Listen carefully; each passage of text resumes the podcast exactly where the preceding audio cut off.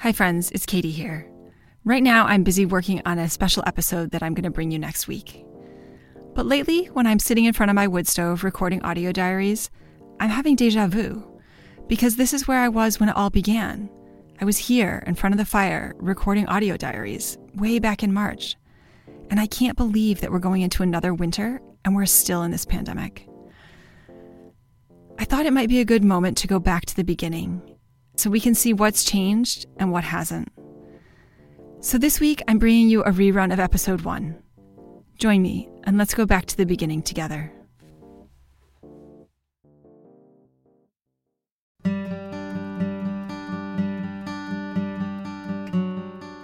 This is the Transmission Times. Today is end of the day on March 29th, Washington, D.C. Today was a totally beautiful, amazingly just warm, lovely day in DC. It was a windows open kind of afternoon. It was just lovely. The light was lovely. And I went out for a run and it was just like perfect. It is weird though. I live near 14th Street, which is one of the main like busy neighborhoods in DC and a lot of the stores are boarded up. It's really weird. like we have a new Sephora, which is so wacky. That's boarded up. West Elm is boarded up. There's like a J. Crew men's store, which is boarded up. Saturday morning, I went to our local grocery store, little place in town, so I got there at 8 a.m. and um, I was going for bananas and trash bags, which we were out of. And uh, I saw a notice on the door saying, first hour of the day reserved for seniors 60 plus only. So I was just thinking, ah, drat. And uh, about to get in my car and go home when a store assistant opened the door and waved me in. He was probably in his 20s. Um, and I said, Oh, so you're not following the, the seniors rule too strictly then? And he said, eh, I figured you were close enough. So I'm I'm 47, and uh, normally I would be kind of outraged at being taken for 60 or nearly 60, but we really needed bananas. So uh, I just smiled and said thanks and went in, did my shopping, and was very grateful. In one month, we will run out of toilet paper. Amazon is out, everyone is sold out. How does one find TP right now? I find myself pondering. Then I'm hit with my God, I'm worried about running out of toilet paper in a month. Perspective, I tell myself. Take each day and make the most of it. Find the little wonders and share your love in all the ways you can. Be gentle with yourself and with others, especially with your beloved wife. These little mantras run through my heart like a satin ribbon of gold. As I went to work on a Friday, and over the weekend, I started hearing about. A week ago, we closed our school. Closures. And the school that I work at um, was going to be closed. Just like thousands of schools across the nation. Easter. So, for about four weeks. 500 million students are quarantined to their homes. That following Mo- Monday, after I'd first heard about the closures, I'm trying to meet my students where they are and not overburden them with schoolwork, but at the same time, engage them in something interesting and meaningful. We just started making plans for doing things so the kids could do things at home. I was able to Zoom video conference them yesterday for the first time, and I can tell you it made my heart smile and my soul sing. It's a little challenging with the population that I work with because some of them really need that personal contact and they need to be able to see the cues that you're giving them socially. I guess we'll just have to take this one week at a time and see what happens. March 28th, 2020.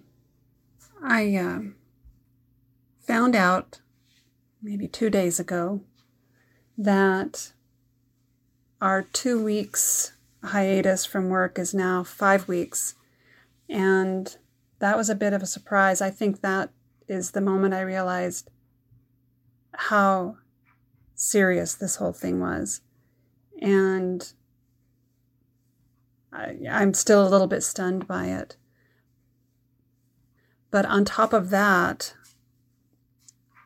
I found out something about one of my customers.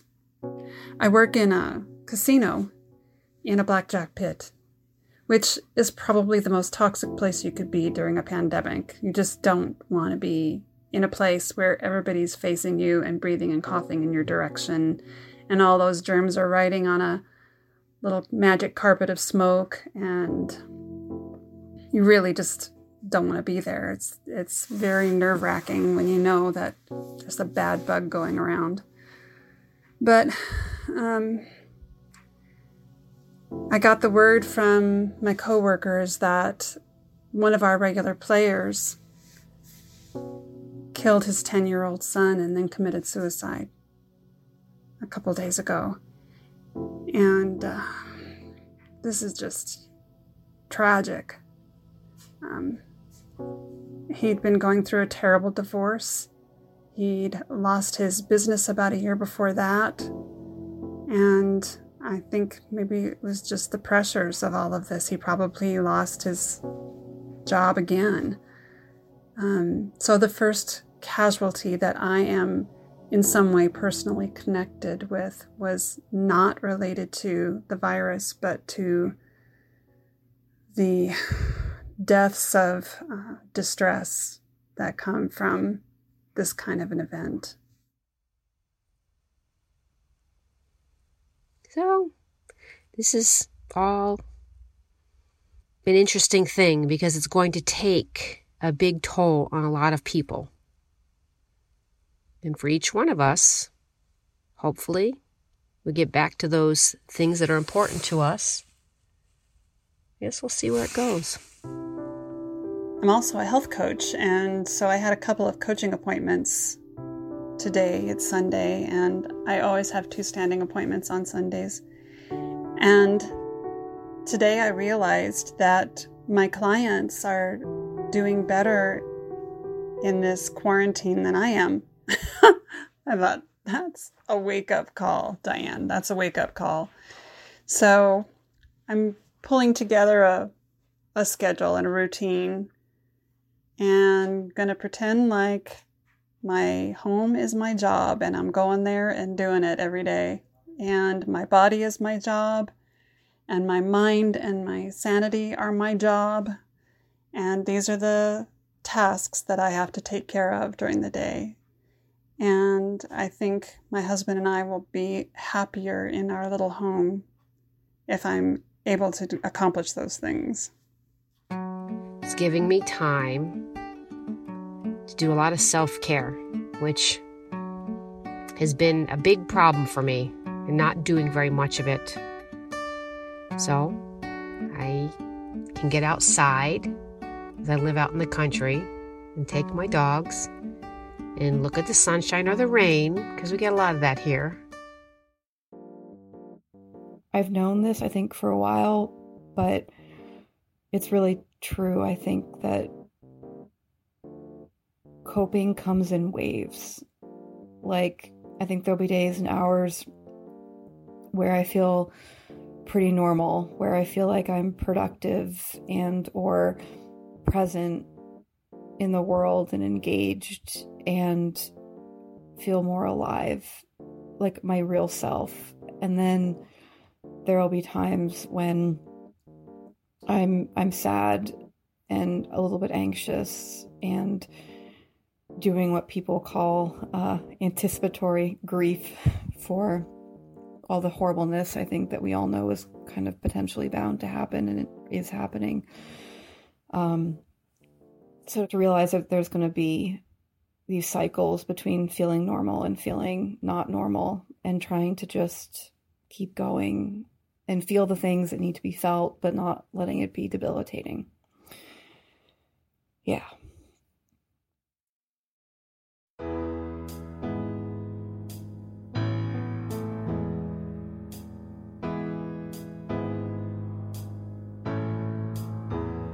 Well, we've all Thank you to Laura and Lita and Jean and Diane and Brian for submitting the diaries that you heard in this episode.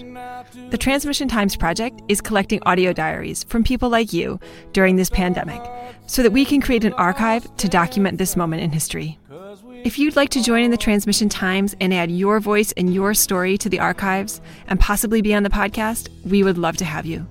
Please submit your audio to transmissiontimes at gmail.com if the file's too big for email, you can use WeTransfer or email me at transmissiontimes at gmail.com and we'll figure something out.